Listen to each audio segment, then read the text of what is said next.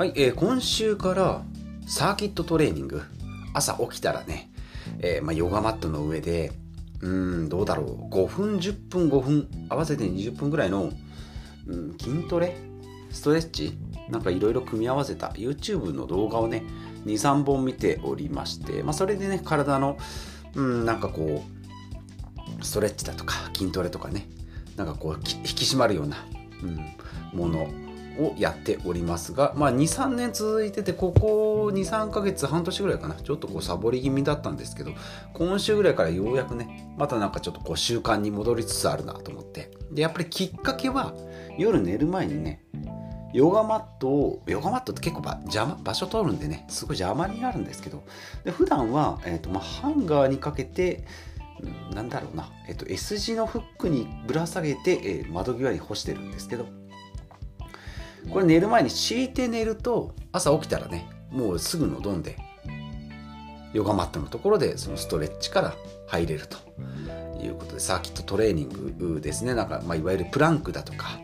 あとまあ最後はちょっとバーベルを、まあ、5キロなんですけどあダンベルか。バーベル？ダンベル？ダンベルか。を、えまあ、5分ぐらいね、えーまあこうパワー運動。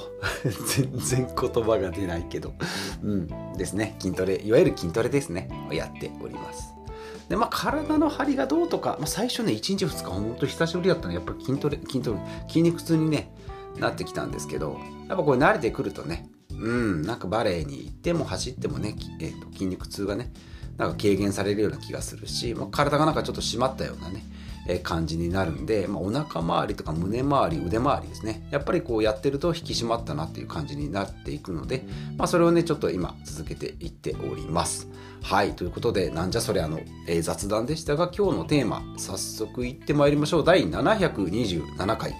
727回になりましたね。はい。ミニマリストが陥る捨て牌とは捨て牌ですね。はい。とはということで、えーこのポッドキャストではですね、お金に関するお話だったり、えーまあ、より豊か、まあ、お金をちゃんと、チャット GPT に作ってもらった、えータイトルの、えー解説ですね。このポッドキャストはおお酒じゃないよ。お金に関する知識を実践的に学びながら、より豊かで充実した人生を送るための方法を発信しております。ということで今日はミニマリストになったりしてね、えーまあちょっとこう自由な生活を送ることができますよっていうことを、まあ、家からね、えー発信しております。日替わりのテーマになっておりますので、おとえー日替わりななっておりまして、えーおと皆さんにお届けしておりますよという毎週火曜日ミニマリストの回ですね。はい。で、まあ結論ですけど、まあ何事もね、まあ捨て牌っていうのがまあ後で説明しますが、何事もやりすぎは良くないよということで、まあ右肩上がりにね、こうぼちぼち成長していくように見えても途中でこう踊り場的なね、停滞する時期があったり、まあ時にはこう加工することも下落するですね加工することもあるよっていうことで、まあ、その途中道中も楽しみか楽しみながらね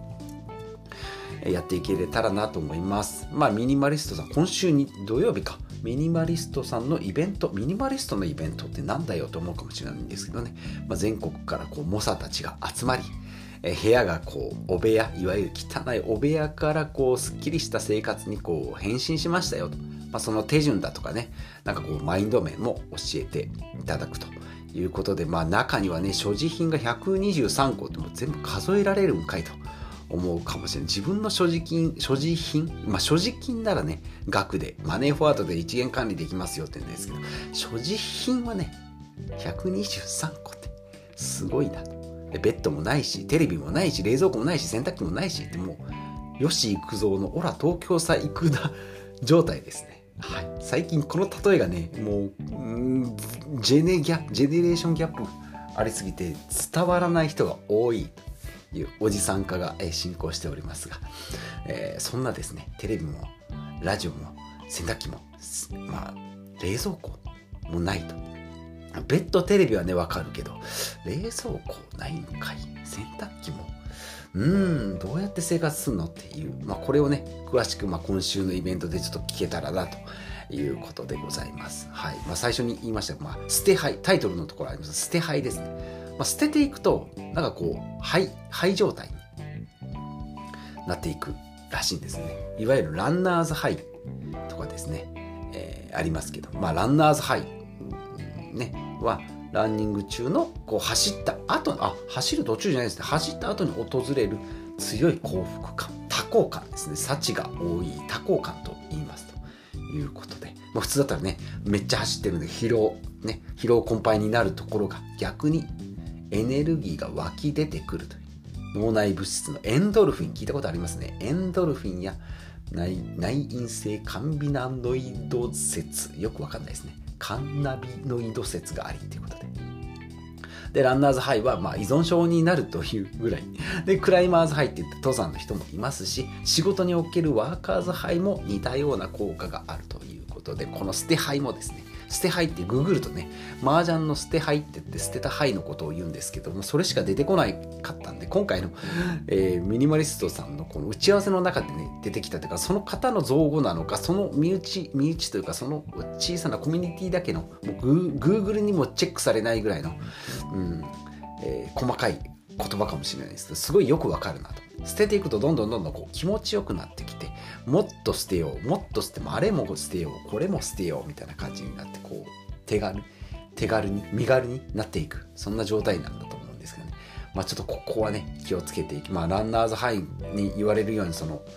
脳内麻薬的なね多分エンドルフィンが出てくるんじゃないかなと思いますので皆さんもね、えー、まあちょっと始めたばっかりでねそしてたらすごい気持ちよくなったよってその気持ちはすごいわかるんですけどそこに落ち落ちいらないよう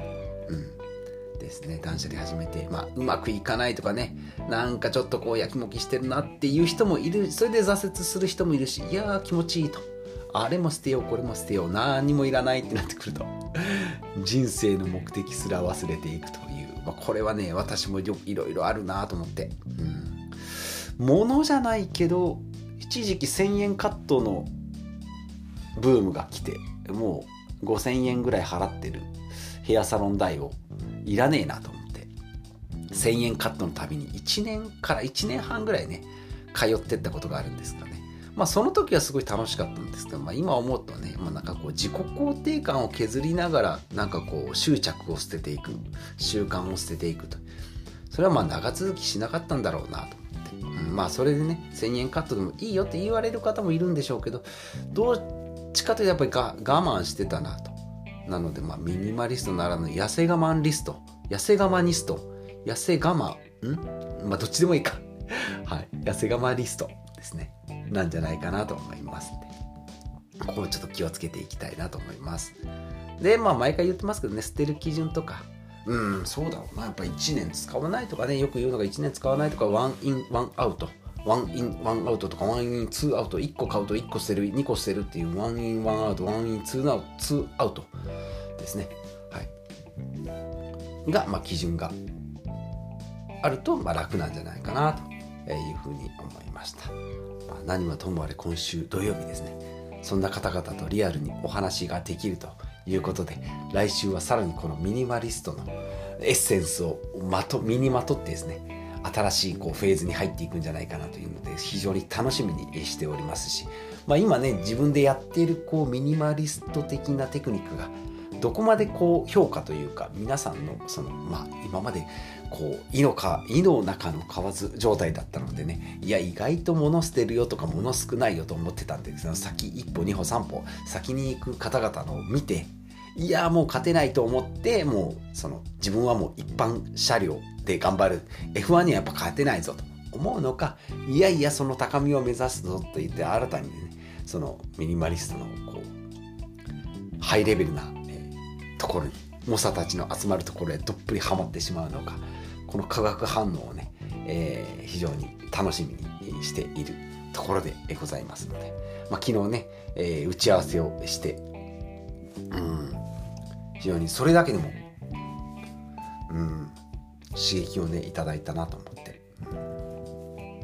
うん、はい。なのでまた来週ねその報告ができれば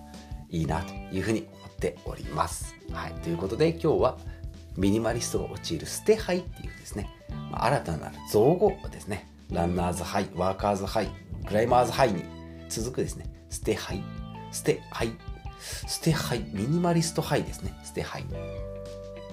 についてお話ししていきました。はい、今日も最後までお聴きいただきましてありがとうございます。40代の会社員がですね、まあ、物をすっきり、まあ、頭もすっきりさせて自分のやりたいこと、大事なものを集中していくぞというお話を、700回以上もやっております。まあ、ミニマリストだけで言えば140回かな？違うか？合ってるな。うん。になっております。まあ、一一番こう、テーマとしては、うん、なんか分かりやすいテーマかなというふうに思っておりますし、まあ、自分でも結構気に入っておりますし一時期はヒデ断捨離というヒデ断の原点になっております断捨離が入っておりますが、えー、まあなんだろうな一番の基盤ベースになってるんじゃないかなと思っております。はい。また来週以降もお付き合いいただければと思います。ということで、また次回お会いしましょう。